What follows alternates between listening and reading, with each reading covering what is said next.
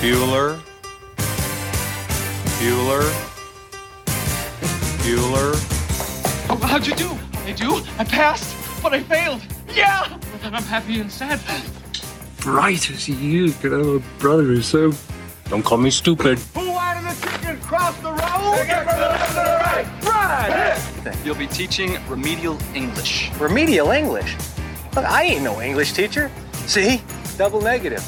What if she wants you to kiss her?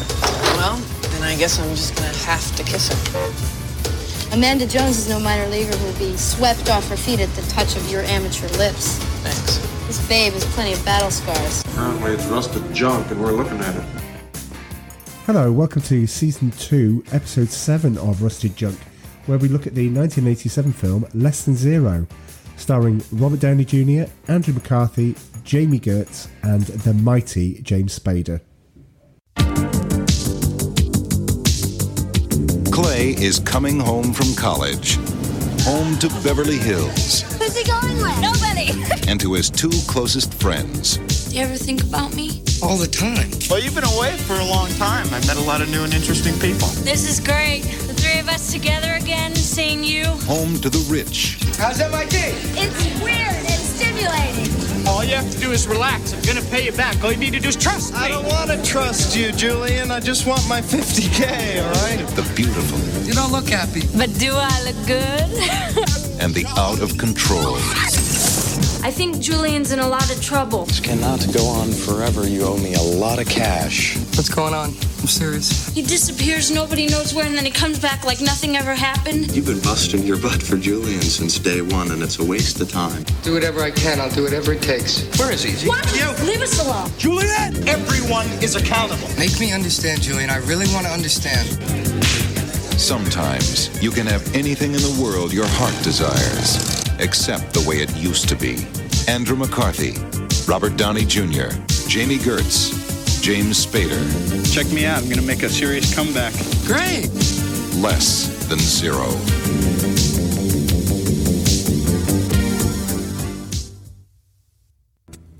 So, yeah, Less Than Zero. A wonderful example of an 80s trailer for an 80s book of an 80s film. A book? Yeah, it's a book. Oh. Why? Oh, can I ask, why is it called Less Than Zero? Uh, I don't know. We may get into that on trivia time. Oh, okay. We may Because I do. still don't understand why it's called Less Than Zero, Okay. even after watching the film. Well, it's it's interesting because it was a book first that was in 1985 and then made into the film.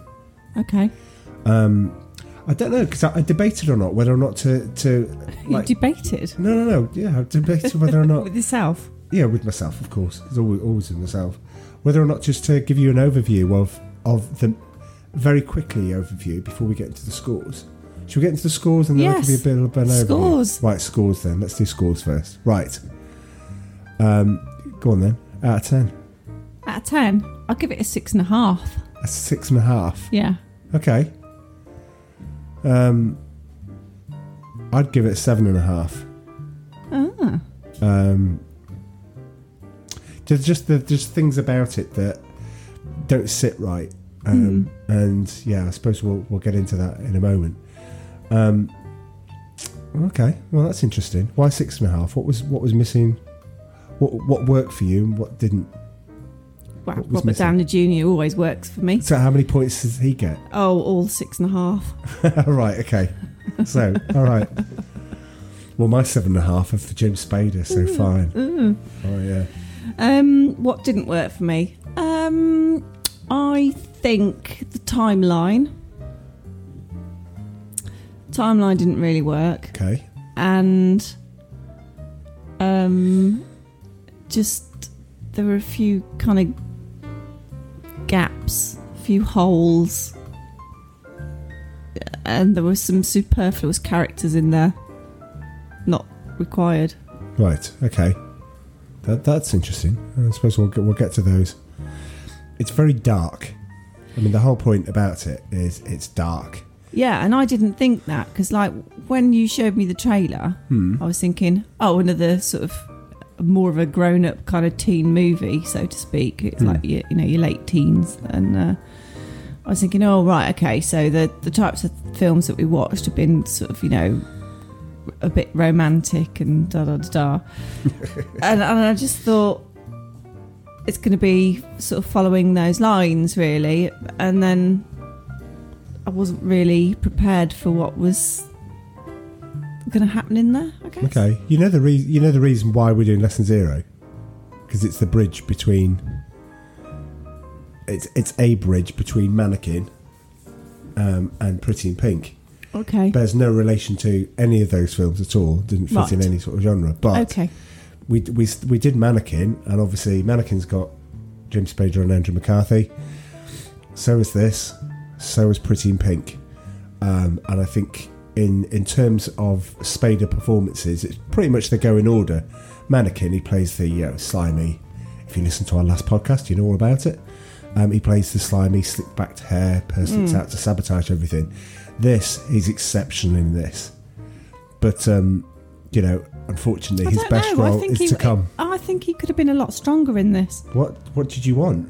Mo- moody, menacing, everything that James Spader is, pretty much, Yeah, is, no, is, is in just- this character. I didn't feel his character was really full. Full. Hmm. Mm, dear. Well, we have to disagree, disagree on that.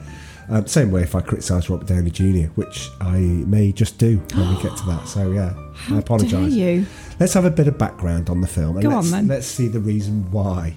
Um, I am, when it comes to trivia time, I am going to tell you how the book differs from the film. Okay. And if you thought the film was dark, wait until you hear about the book. Okay. Good lord. Yeah, but it might be that the book would have made a better film. Uh, I don't think they could have filmed the book. Is uh, and, and well, there we go. It would have made a better film then. I'll skate. Well, I'll skate close to the to the edge when I describe it. But obviously, I am aware it's a family friendly audience. Um, this is going to be. There are going to be bits in this. So, um, if you are all sitting round together, listening listening to the podcast, you may want to skip this one. Uh, there'll be no swearing. There'll be no explicit material, but we will be discussing things. Content. That, yes, the content may be. So is about drugs. sorry, sorry, kids. You skip this one, but you can come back for Pretty in Pink. Um, and if you haven't listened to it, go watch Mannequin and Stand By Me. Just go and watch some of these films and then come back and listen. That's fine. Anyway, now that we've uh, issued that uh, warning as such, um, in 1984, a Bennington College student named Bret Easton Ellis sold his first novel for $5,000. It's called Less Than Zero, and it was named after an Elvis Costello song. The story follows the exploits of Clay, an East Coast college student home in LA for Christmas break.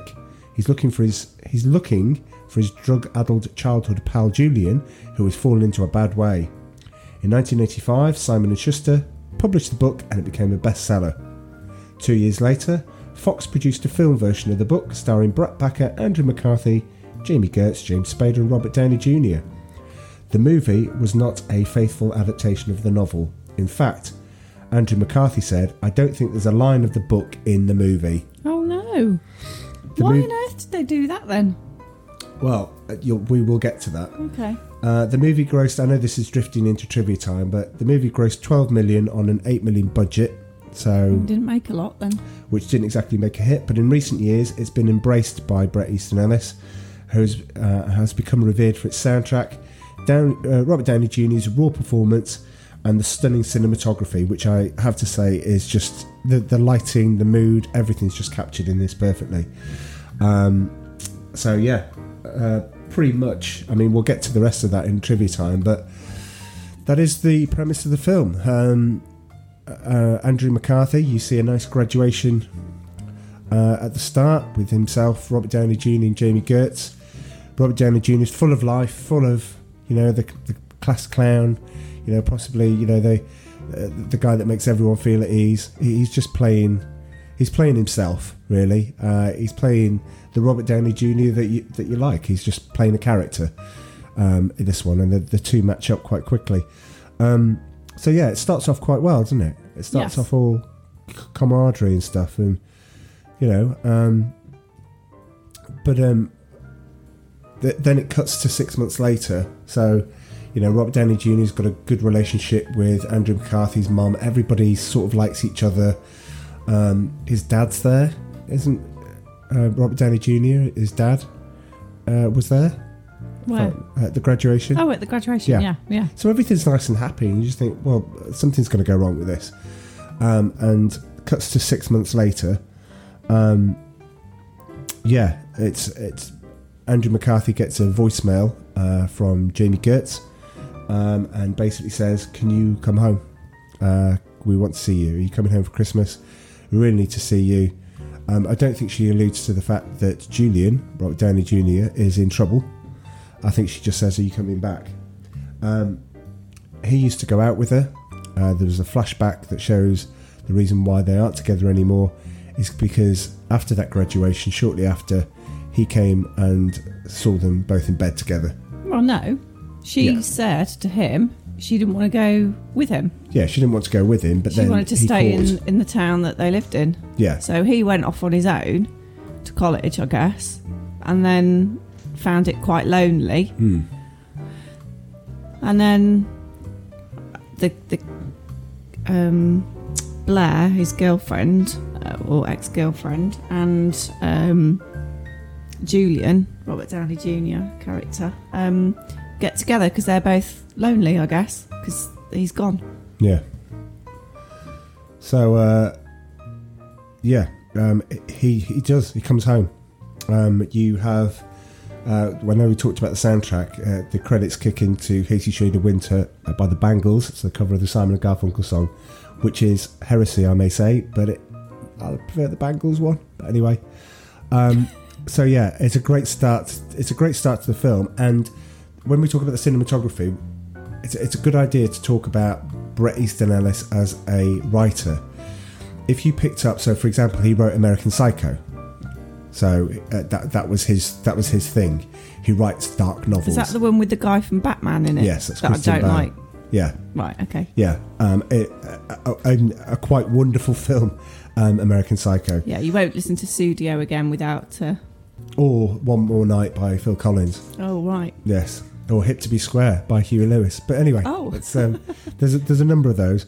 Um, but yeah, the way that he writes. So the the first part of American Psycho is the first four novels are describing Patrick Bateman's life.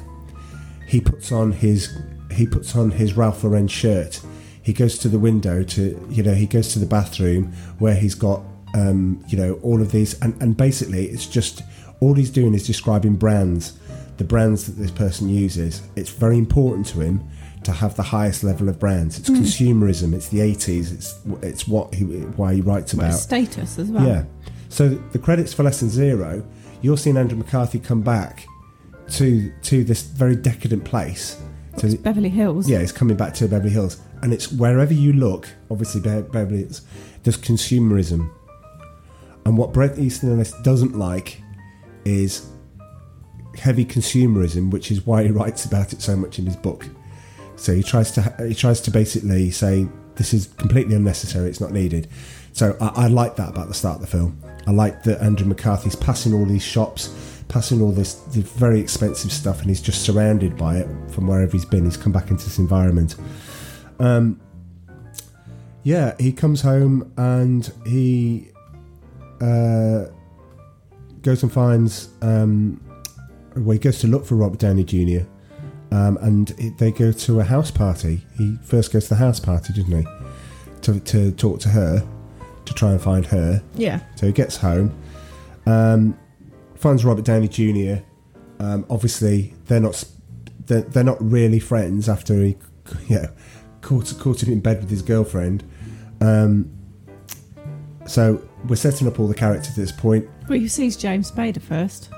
Yeah, that's true. Yeah, he runs into into James Spader, who is playing a drug dealer at this you one. don't really know it at the time, do you? You do because you don't really know he's a drug dealer, but then at the end of the conversation that they have, he said, "You really don't like these people," and he's like, "No, but they're just customers. They're just customers to you." Yeah. And he's going, "Are you are you working? Are you working it?" Yep. And you know, James Spader's doing pretty well for himself as a drug dealer. Um, but you know, he talks to talks to Jami Gertz, uh, so Blair, um, and she says Julian's in trouble. Um, you know, finds Julian. Julian's going, you know, you still upset? Um, and i he's basically coming home saying, "Look, I came home not for Julian. I don't care about him. I came home to see Jami Gertz. I came home to see Blair." Right, and yeah, so it's it it's it's clear that um, Julian Robert Downey Jr. is in a lot of trouble. Um, he's got himself into debt with the drug dealer for fifty thousand dollars. Um, uh, J- James Spader sort of alludes to that when he's talking to Andrew McCarthy. Andrew McCarthy plays, I think, a very. He's probably the weakest character out of the four, but that's not to say he doesn't put in an absolutely amazing performance. It's just that there are three performances better than him in this film, I think.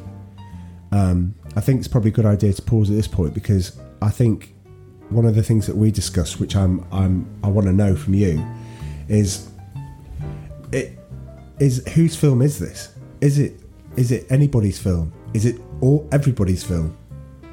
I think everybody has an equal. All the four main people in there Hmm. have a very equal standing. I would say. They all play their individual parts great. I don't think Yeah. there's a weak link. No, and I don't think anybody's not given sort of like the the time in the film. Right. They've all got equal sort of time. Hmm. I would I would say, you know, apart from probably James Spader because he's not the one of the main three characters, but Hmm.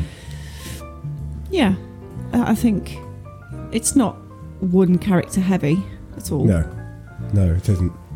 I'd probably a good idea to pause because uh, I, we, we might forget totally about doing roll call, uh, which we normally do at this time. So let's pause that there for the moment and uh, let's do roll call. Roll call. Short but good roll call. This one because only because we've done Andrew McCarthy uh, and James Spader in the last one. Okay, James Spader, The Blacklist, uh, uh, Bad Influence. we've done Robert Downey Ultron. Jr. as well, though. We've done Robert Downey Jr. We've done Andrew McCarthy, obviously Pretty in Pink, Class. Um, I was talking about that with, and I, I know he listens, uh, with Joe uh, from Nerd Alert podcast. Yep. Um, and we were talking about Hi, Joe. his Andrew McCarthy's second film, where he starred with Rob Lowe, Jacqueline Bisset, called Class. Um, and and Andrew McCarthy is outstanding in that. But the discussion I had um, with Joe when, when we talked about it, I said, do, do people revere Andrew McCarthy in the same way that they do over here, like they did in the 80s? He said, I'd be surprised if he was walking down the street that anybody would recognise him. I went, Really? I said, Because you can see him now growing up. He still looks exactly the same. I said, People don't really know about him. He was big in the he was big in the 80s, and then sort of a bit in the 90s, and then did nothing till he starred in a, a series called Kingdom Hospital. And, and, and he was like, Well, I'll ask the guys on the podcast. So I'm, I'm waiting to hear whether or not what they what they think. So we've done all of that. Check out Weekend at Bernie's. You know all of the things that we said before. Um, but Jami Gertz, we haven't done because she hasn't been in a film that we've covered yet.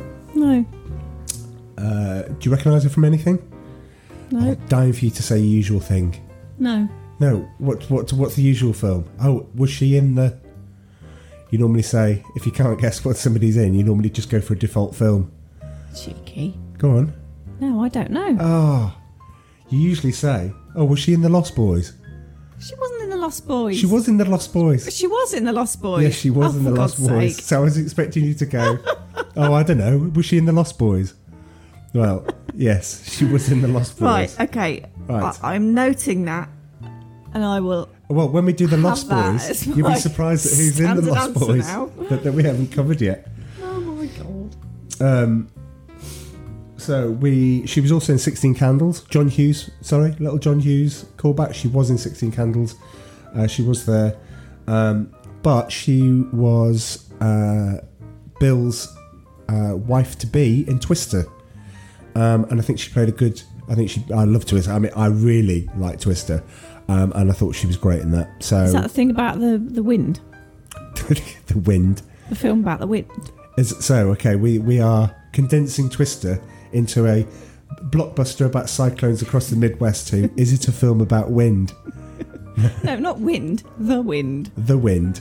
Yeah. Well, I suppose it is, but it's the wind behaving badly. it's rather than the wind Maybe that that's all should have been a around us. Rather than the wind between our beneath our wings. It's not that nice wind. It's really nasty wind. Anyway, yeah, it's the nasty wind film. Um, she's in that as well. Um, Michael Bowen. He played James Spader's like heavy. Oh yeah, Did you recognise him from he looks a anything? bit like a wrestler from World yeah, sort of. Federation, whatever it is. Did you recognise him? Uh, no. Okay. Do you remember Kill Bill? Do you remember when Uma Thurman is in uh, in the coma? Oh, he plays the really He plays the really dodgy guy that does grubby stuff. Yeah, doctor. that's him. oh, So yeah, I was looking up all his film credits, and I'm like going, don't know, don't know, don't know, never heard of. Um, oh, oh yeah, he's, he was Buck in Kill Bill. um, so yeah, uh, did you notice who the band were at the party? what what party? The end party, where there's a, an actual band at the band playing, where he gets James Spader um, hits Andrew McCarthy.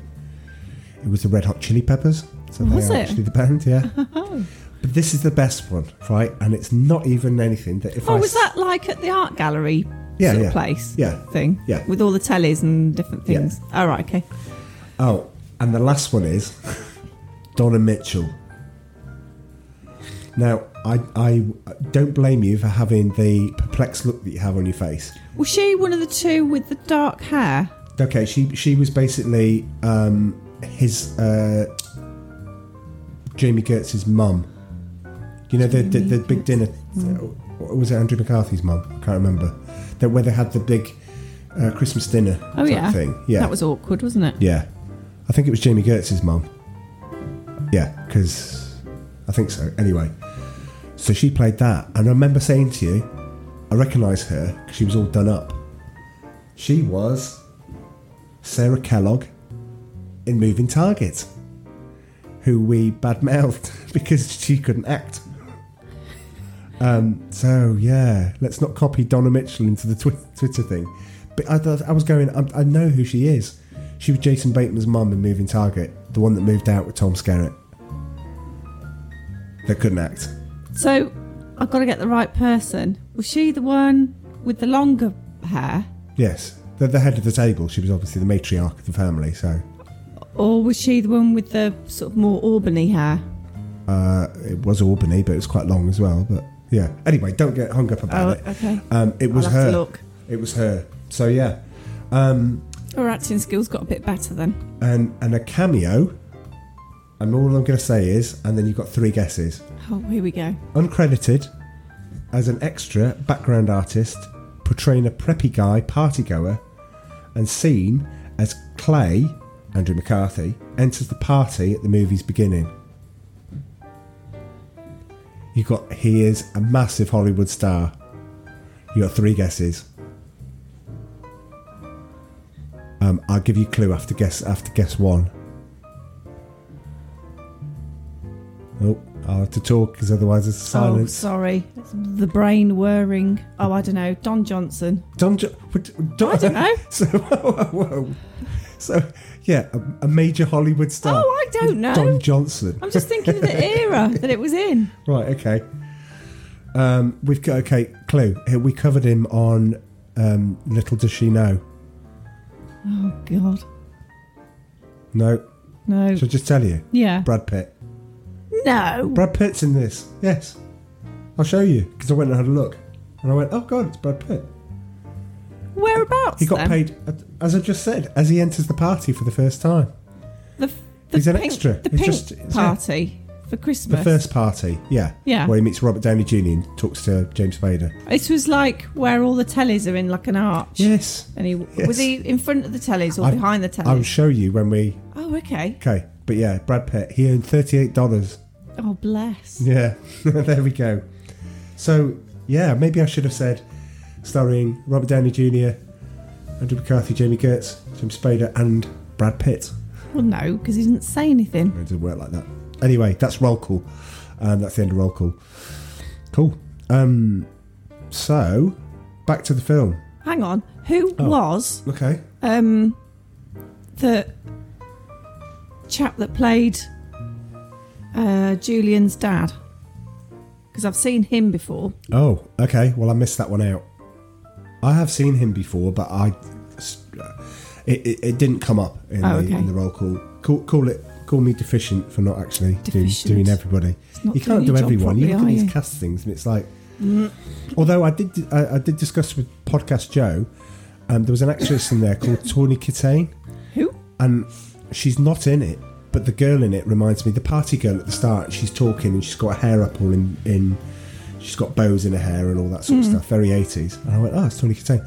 Tawny Kitaen is famous for being um, the person that Tom Hanks is going to marry in Bachelor Party. Okay. But then I had a look at uh, IMDb and it went, no, no, no, she's not in this film. So it's somebody that looks very like her. Anyway, that's really geeky 80s stuff. Well, someone else I thought looked like someone else in the film. Hmm. Uh, there was a short girl with dark curly hair Okay. In there Right. that sort of had some speaking roles. Right.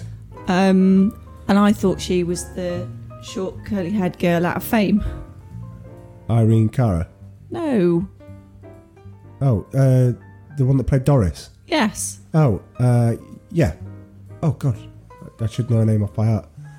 Um, okay, uh, no, But it wasn't. Doris from Kids in Fame definitely wasn't in this.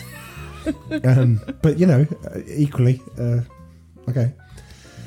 Um, so anyway, back to the party. Andrew McCarthy's not really happy about it. Jami Gertz, he's in real trouble. Um, you know, the '80s references and the way that this is written. If if if if, if Andrew McCarthy is right and lines from the book aren't in the film, then somebody wrote the film with the book in. Somebody wrote the film with the book in mind. Hmm. Because Jami Gertz comes out with, um, you know, uh, I don't, look, you know, I don't look happy, but do I look good? You know, she's concerned about her looks Image, yeah. image, and she does look good in this film. Oh, sorry, on a byproduct, she looks uh, very good in this film. Um, Oh, I think she's a bit over heavy with the um, very pale foundation. Well, Did you notice that?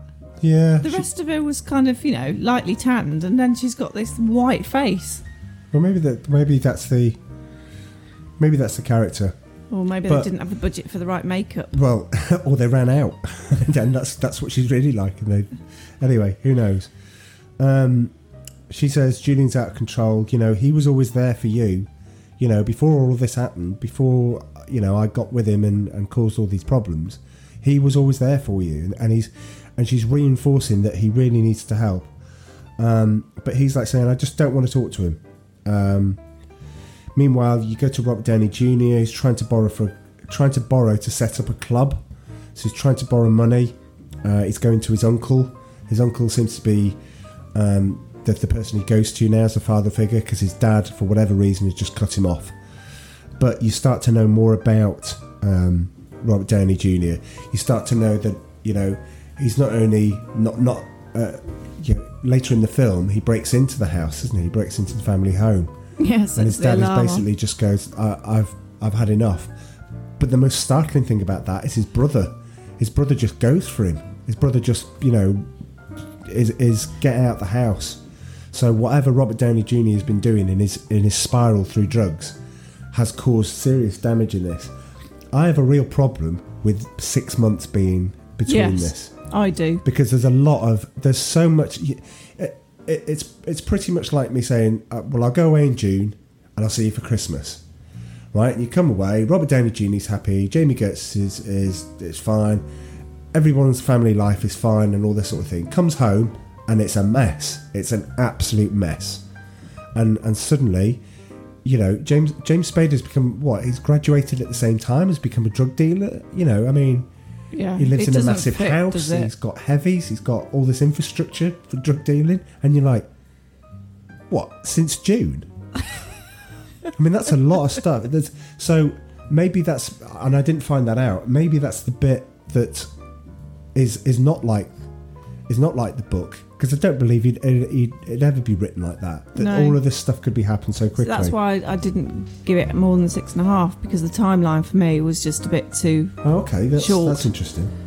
I felt that it didn't really. It didn't justify the, the depths of drug depravity that Hmm. that really Julian got into. It's it's it's deep, isn't it? It's it's not like again, I mean, I don't know a lot about yeah. drug taking, and I don't know whether you can go from being, you know, very healthy, not really using drugs, and then six months later, well, Well, I, I don't want to I- I- I- spoil or whatever, but yeah. dead. Oh, well, there, there's a sport. okay, But- well, yeah. You know, it just uh, that to me seemed a little bit harsh. It's not. Yeah, he's not just got. A, he's not got a. Uh, what is it, a passive drug problem. He hasn't got a. Uh, you know, an occasional drug problem. He's bad. He's got a dependency. Yeah, massive dependency. Um. Uh. Anyway, um. Do you know one thing I found about the film? Go on. uh, I, uh, as the film sort of went through, there were all these opportunities that you know, um, Clay, Andrew McCarthy's character, could talk to Julian, um, Robert Downey Jr.'s character. So many times that they could have had a really good conversation. Yeah, it just sort of like was a bit like, "Hi, how you doing? Do you want any help? No, I'm all right. Oh, all right then. Well, I- I've got to go now. I'll see you later." Hmm. And I I just felt that was just a bit poor. So every time he spoke to him, Yeah, it, it wasn't really for that long, even though Blair kept saying to Clay, Julian's really in a bad way. I mean, he's- waking up in the park, for God's sake. He hasn't washed. You could see, like, you know, his, his skin and his yeah, face yeah, is it turns starting to white go a stuff bit. and- yeah. Uh, surely that would cause alarm in Clay's character to say, I really need to help you, mate. You know, you, you're not on the right path. I really n- need to know what I can do for you. You know, Yeah. you know, as a mate, regardless of what Blair said to him or whatever. And I, I just felt that was a little bit bland. I Right. felt it wasn't really how things would would have been. Right. Um, so I felt a little bit sort of disappointed. I think there, especially when he was on the rock I was going to say the in the sea. yeah. And, He goes and finds. it goes and, he goes they and go finds all him. This, look for him everywhere. all this find him in the effort to go and find him, and then they eventually find him on this rock, like near near the beach. Uh, that's a prime opportunity Yeah. prime opportunity to, you know, get him on the straight and narrow, Hmm. sort things out, say, look, mate, come and live with us. You know, you can just share the flat, whatever. Yeah. We'll take care of you and stuff. But no, again, it's that you all right? Yeah, I'm all right. Yeah, I'm gonna be, I'm gonna be great. I'm, I've got this great opportunity, and I'm gonna make Yeah, to something of myself. Da, da, da. Oh, all right then. Okay, well, I've got to go now. I'll see you later. Yeah. And, like, that's a he- good point. and and Julian's character even pointed out then, oh, you've always seemed like you've got to go somewhere. He Yeah. even said Yeah, that. he even says that. Yeah, that's a that's a good point. So I just don't know how sincere Clay actually is about the friendship with Yeah, but don't- Julian, Don't forget, or whether it's just not bad writing. Well, it's, I don't know. It just seemed lackluster. what do you want? Right. What do you want him to from from a film point of view? And I felt like the film was always trying to look for Robert Downey Jr. It's like, where's Wally? is he? Yeah. Where is he? What's he doing? What's. uh, But you're like, if you took a bit more concern and was a bit more, you know, caring Hmm. and, and tried to help him, properly help him, Yeah. y- you wouldn't have, have to What do keep what do you going want? out To, to what do you find want him to do? He's he slept with his uh, he slept with his girlfriend. He's not at, at that. I I agree with you. The rock conversation should have been a lot more in depth and a lot more intense. Yeah. Because what happens after that is he takes the overdose, and that, that's when they have to like bring him down. Yeah. And he's he is uh, at his Andrew McCarthy's house. Yeah. Or is it? No, he's at Jami Gertz's house. Oh, well, it's a Um, flat, isn't it? yeah. Studio flat. Um, and he is he's he's overdosed. He's in a bad way. They basically have to take it in turns looking after him and you know bring him back up. And at that point, they realise that he's that he really is in a bad way. I think he he comes to the house, doesn't he, when they're both there, uh, and asks him and says, "Look, I'm in, I'm in a bad way. I need fifty grand." And Andrew McCarthy even talks to his dad and gets him the money lined up in order to help. Yeah. You know, he goes. Robert Downey Jr. goes to his dad. His dad goes on your bike. Um, he then tries and cleans himself up and stays stays clean. So after the overdose, he seems like a new man. He seems like a you know better person. He goes and sees his dad, and he actually makes it up with his dad. Yeah. You know, his dad hugs him and stuff. It doesn't. You don't seem like it's going to happen, but um, I if I was Andrew McCarthy, I'd be going, look, I'm, I've come home. I can see you're in a bad way. Is there anything I can do to help? But I certainly wouldn't have gone right. Okay, well, I'm going to bend over backwards for Robert Downey Jr. The only reason he does that is because he knows it's going to please Jami Gertz. Why would you? Why? I, I, maybe I'm missing something. Why would Andrew McCarthy want to help Robert Downey Jr. after all the things? Is he is he basically going to write off the last six months and let's go back to how it was? Fine, I'd understand that. But again, the timeline doesn't No, make sense. it's weird, isn't so when it? you fit that in, I'm sure we'd miss. I, I'm sure we might have missed something in which it was like six months later, and then bang, bang, bang, and then two years later. That would make a lot more sense. That'd make a lot more sense. But it wasn't. No. And, I- and I looked it up. You know, um, he, he cleans him. He cleans himself up, so he has this overdose. They both look, like look after him, um, and and get him into a state where you know obviously he can see his dad and reunite with his dad, but he still owes fifty thousand dollars to Robert Downey, um, James Spader. Hmm. So Andrew McCarthy at this point turns into Mr. Caring, and goes right. Well, come, I'll work out something with him. Yeah, come and live with me, he said. Yeah, he did. Come back, come Yeah. back with me and live with me. So suddenly I'll take the- you away from all this. That's right. So these short, protracted conversations we've been having, suddenly, suddenly on, on the turn of a dime, seeing him overdose, focuses his mind and goes, "Actually, we're going to lose him here if we don't do something in order to do it."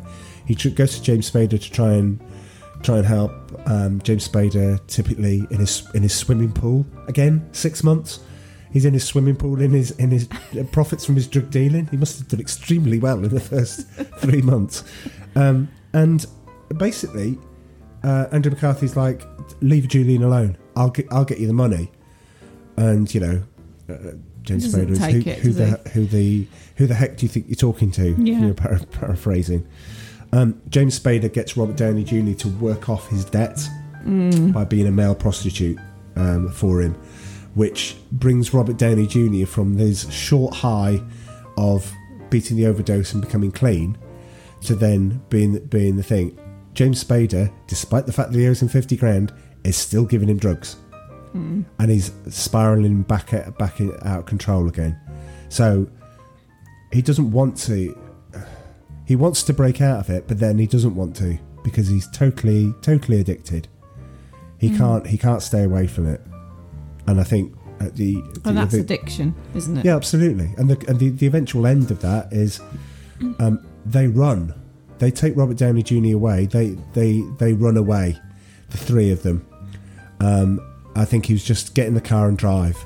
Um, whether or not he was going to take him to his place, I don't know. They just seem to be getting out as fast as they can.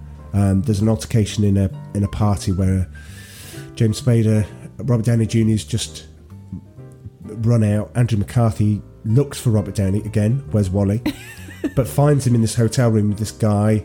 Drags Robert Downey Jr. by the by the whatever, hardly naked anyway. He hadn't But got a drags him out. and Said, "You come in with me." Gets him in the car and said, "Right, I'm going to pick up Jami. I'm going to pick up Jami Gertz, and then we're, we're out of here." Goes to there. James Spader goes.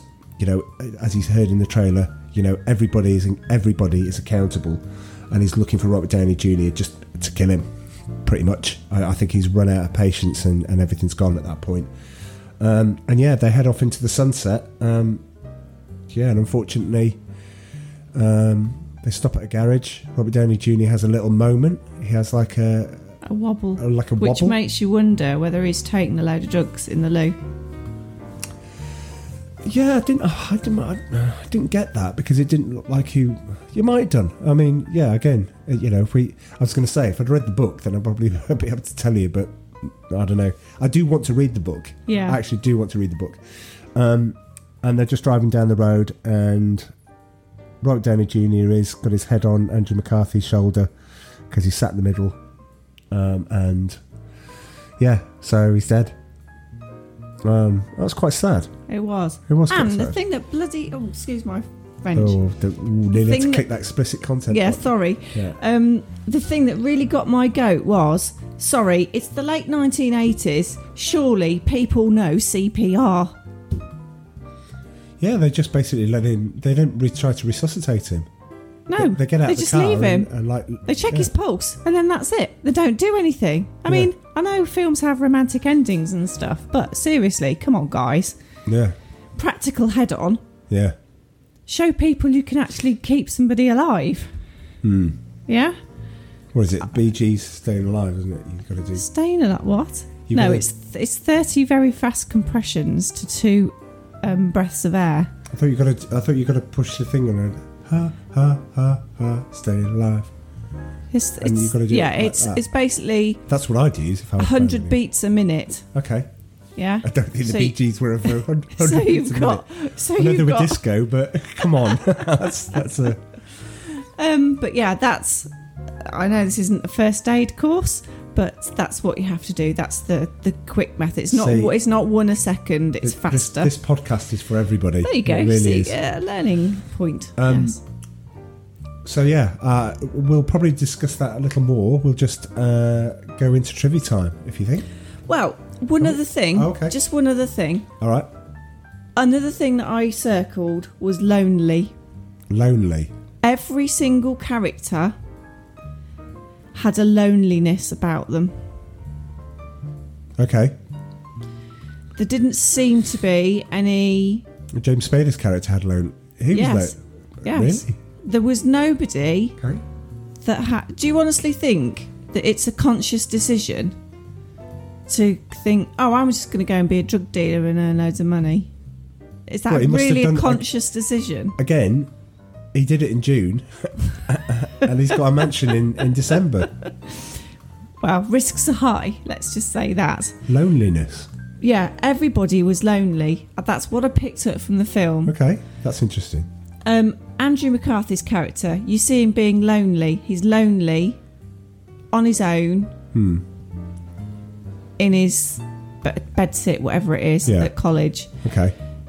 He's thinking back to, you know, how he got there. And Yeah, you do have like a few flashbacks and stuff. Yeah. Blair is lonely. You don't really see a relationship, a happy, homely No. relationship. She's a, she's a model, but yeah, so she's. She's a like model. and, and I think there's so much pressure and, and Yeah. stigma attached to that, Okay.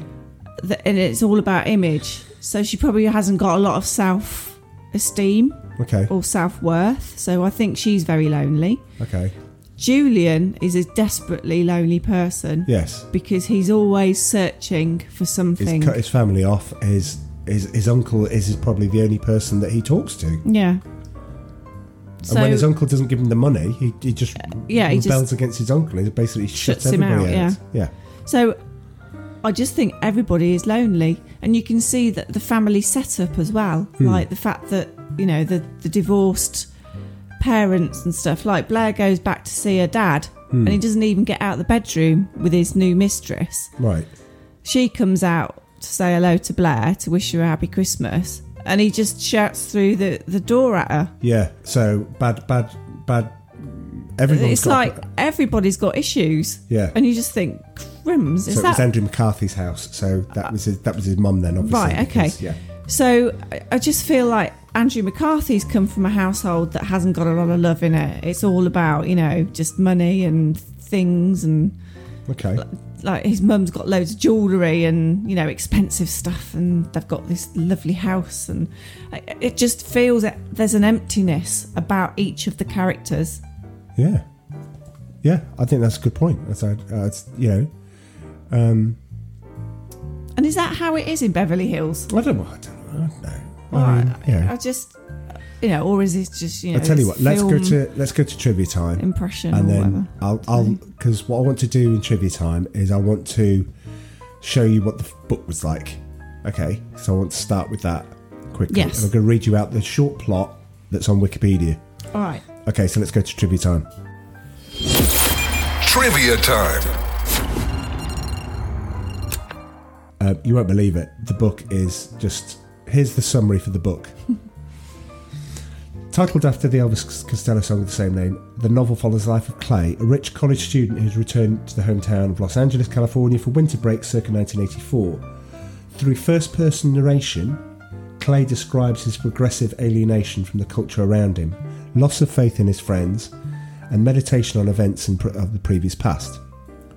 After reuniting with his ex girlfriend Blair and friends like Trent, who's now a successful model, Clay embarks on a series of drug fueled nights of partying, Oh. during which he has one night stands with both sexes. Clay does. Yeah. This is Andrew McCarthy. This is Andrew McCarthy. While partying, he tries to track down his best friend from high school, Julian, who he hasn't spoken to in months. In between descriptions of his days and nights, Clay recounts a vacation spent with his parents and grandparents, during which he seemed to be the only person concerned that his grandmother was dying of cancer. Over time, Clay becomes progressively disillusioned with the party scene as he witnessed the apathy of his friends toward the suffering of one another and those around them. At one party, he watches the revelers joke and take Polaroids of his friend Muriel while she injects heroin. Oh my god. At another, he and Blair are the only two who exhibit revulsion when Trent shows an extremely dodgy film, um, which excites several partygoers. Clay ultimately tracks down Julian, who borrows a large sum of money from him. Clay from Clay. At first, Julian says the money's for an, for uh, an abortion, but Clay doesn't believe him. Later, when Clay has to pay him back, Julian brings him to meet his abusive, the the James the the the, the heavy that James Spader's got. So that relationship, I don't want to go into it too much, but yeah, the person that looks after a male prostitute. Um, Finn. So this guy, Finn, it's revealed that Julian has become an addict and turned to prostitution in order to pay off a debt to unnamed unnamed drug dealers. Believing what has been told, yet still feeling an empty desire to witness this awful scene, Andrew McCarthy, I'm going to put it in the, the terms of the film, accompanies Robert Downey Jr. to a rendezvous in a hotel room with a married businessman from Indiana and forced. uh, Well, anyway, and they have to stay there and watch it all. It's it's really odd. But the last bit, which I've really got to skate, after attending a concert with his friends, Clay accompanies them to an alleyway where they stared, fascinated, at some at a young guy that's been overdosed. That's overdosed. Afterwards, Clay follows the group back to the home of the drug dealer, Rip, so James Spader's character, who wants to show off his latest acquisition. And basically, he's got somebody chained to chained and drugged in his bedroom. And I won't Oh go into the God. age. I won't go into the age, but it's definitely below sixteen. so when Clay says to James Spader, "I don't think it's right," he says, "What's right?" Clay leaves, but Trent decides to stay. His mate decides to stay. I won't tell you why. Now feeling completely isolated and with winter break coming to the end, Clay reflects on the brutal nature of his surroundings as he returns back to college. So, yeah, what was that? And what was that? he says pointed at the film. That's nothing like the film. There you go. Yeah, there you go. It's it's. I mean, I'm reading it and I'm like going. I know I want to read the book, but whoa, whoa, whoa. There's talk about making an impression. You look at American Psycho and visually, it's. I, I mean, when you read it, it's first person. And I don't know if Bret Easton Ellis's novels are all like that. That the, per, the, the the person that you're focusing on is narrating what he's seeing around him. I mean, the whole of American Psycho is Patrick Bateman telling you what's going on in his head, telling you what what's important to him, and so on. So yeah, there we go. I thought we'd. Uh, I, I think I skirted around that just enough without going into too much detail. If you want to go and read it, it's all on Wikipedia. Um, anyway, let's get on to nicer things to do with trivia time. So, according to the Robert Downey Jr. Film Guide website, Marek Kanievska, who is the director of the film, suggested Robert Downey Jr. and Andrew McCarthy should go out and party to get in character. Which ended with Downey in the middle of Santa Monica, Santa Monica Boulevard howling at the moon, with McCarthy eventually having to bail him out of jail. Oh my god. So I think they partied a little too hard. We'll get into that. Um, because the novel didn't have a central plot or a core set of protagonists, um, but was more like a set of interwoven events happening to a larger group of friends, the film differs considerably from the novel. In a surreal twist, the sequel novel, Imperial Bedrooms, so there's a sequel to it, has the original novel's characters aware of the film version of Less Than Zero. So he, Oh, so he, he references weird. the film, even though they're still talking about the same people. Uh, Robert Downey Jr. plays a drug addict in the film. This proved prophetic as he suffered drug and alcohol addiction in later life. He recalled, Until that movie, I took my drugs after work and on the weekends. That changed on Less Than Zero. The role was like the ghost of Christmas future. Oh dear. The character was an exaggeration of myself. Then things changed, and in some ways, I became an exaggeration of the character. Um, Bret Easton Ellis hated the film initially. He admits that the film bears no resemblance to his novel, but that it captured a certain youth culture during that decade that no other movie did, uh, and felt that it was miscast, uh, with the exceptions of Rob Downey Jr. and James Spader. Furthermore, he said, I think that that movie is gorgeous, and the performances that I first thought were shaky seem mu- much better now. Like Jami Gertz seems much better now than she did 20 years ago. It's something I can watch now. That's a bit weird. Yeah, which is a bit odd. It's the first film where Rob Downey Jr. was junior in the previous films, like Weird Science. Um, he'd been called Robert Downey. Oh. Uh, a test screening of 15 to 24 year olds revealed that the sample disliked Robert Downey Jr.'s character. So reshoots were conducted with additional footage to show his and Jami Gertz's character in a better light, which included the happy and celebratory early graduation sequence. Oh right. So that's not in the not in the book. right. Yeah. Uh, the cinematographer said that the completed picture was originally a lot edgier, and the 20th and the 20th Century Fox, who felt the, the book was too edgy anyway and had limited the film budget, wanted to tone down the movie and made it more commercial audience friendly. Um, and he did by taking the film away from the director in post production. So after they film shooting, he goes right, do one. Uh, we'll we'll take it from here. Cripes. Yeah. Despite the rough experience of the shoot, Robert Downey Jr. considered this movie to be one of his all-time favourite movies, citing his performance as Julian Wells as, um, as again, the ghost of Christmas future to his personal life. Uh, Keanu Reeves was originally going to play Andrew McCarthy's character. That would have worked. I don't know. He's a bit wooden sometimes, isn't he? Mm, well, yeah, well, yeah, but he hadn't done what he'd done at that point. He was, he was going to do Ben and Ted the, the year after, Ben and Ted's Excellent Adventure. Point Break. Yeah, there was a time when you looked at, at Keanu Reeves and went, yeah, the guy can't act. And then he did Much Ado About Nothing with Kenneth Branagh and um, Emma Thompson. And he was good in that. he was Was he? really good in that. Yeah, yeah. Was he? Yeah, yeah. Really? That's all right. Okay, he wasn't probably as good. Anyway, um, unlike the movie, in the novel, Clay is identified as uh, bisexual. James Spader was briefly considered to play Andrew McCarthy's character before the producers felt he'd be more effective and stronger as the drug dealer Rip. Um, the party sequence of the television screens was filmed at a real 1980s Hollywood nightclub Oh. it's a real one. Um, in the interview, Bret Easton Ellis once said of his film adaptation, Of course, I envisaged everyone in the book as blonde and everyone in the movie is a brunette. I think that's like a writer's thing, isn't it? To try and say, not what I envisaged.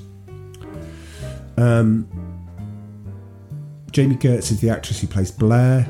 Um, in another book, obviously American Psycho, uh, Patrick Bateman inquires about the actress Jami Gertz at the Video Visions video store in New York's Upper West Side. The video store clerk does not know who Jami Gertz is. Bateman then fantasizes briefly about having sex with her while trying not to pay attention to someone talking to him. This is all a bit odd. Um, so yeah, uh, there's a couple of these that are.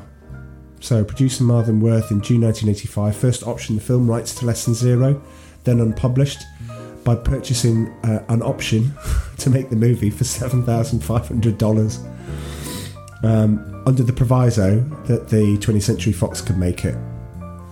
Um, The studio wanted to appeal to Andrew McCarthy's teenage girl fans without alien, alienating an older audience. Really? It's not really the right content, is it? Yeah, absolutely.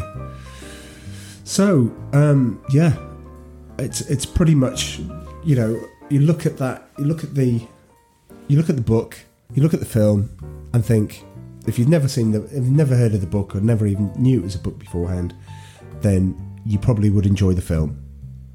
I would enjoy, in the sense of you're into this world. It's Yeah. clear that they couldn't make the book No. at that at that time. I mean, maybe it can be remade now. Heaven forbid a remake of Less Than Zero. Uh, but maybe that's you know some people are saying. I think it's one of those cult films that takes takes off after it's that has a life after it. You know, like twelve. You know, making just twelve million at the box office. It sh- should have done far more than that. And but anyway, so delightfully, uh, we're going to. Uh, the next film we're going to do is Pretty in Pink, which is the last of the three with James Spader and Andrew McCarthy. Um, a lot better.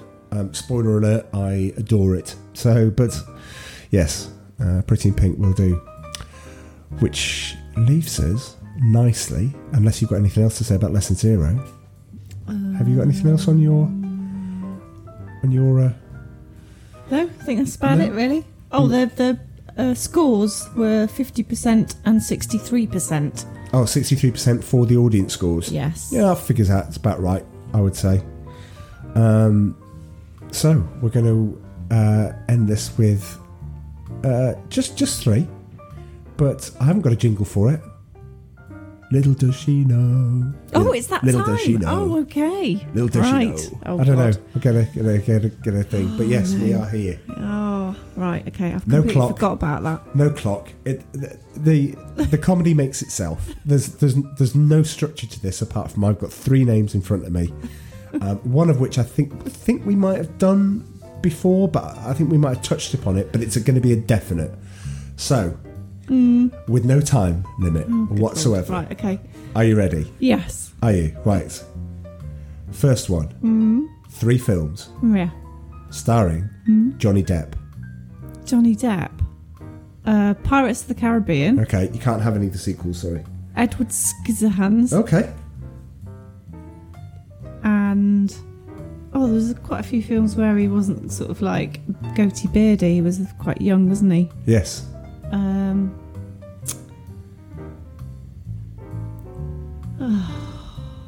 Johnny Depp.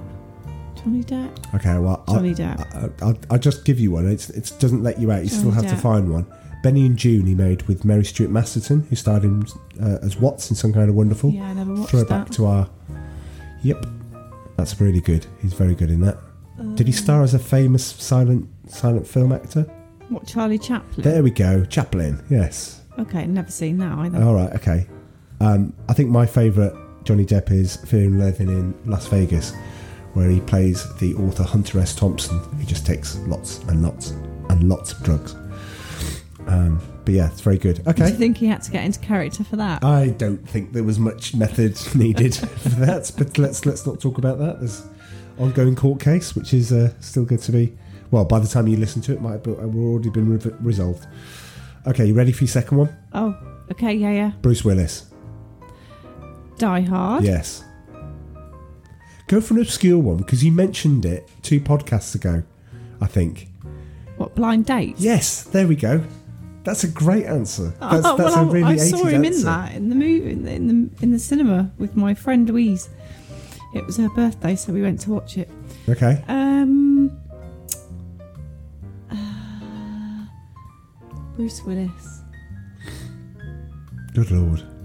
I know. Poor poor guy. He's going. What, what else do I have to do?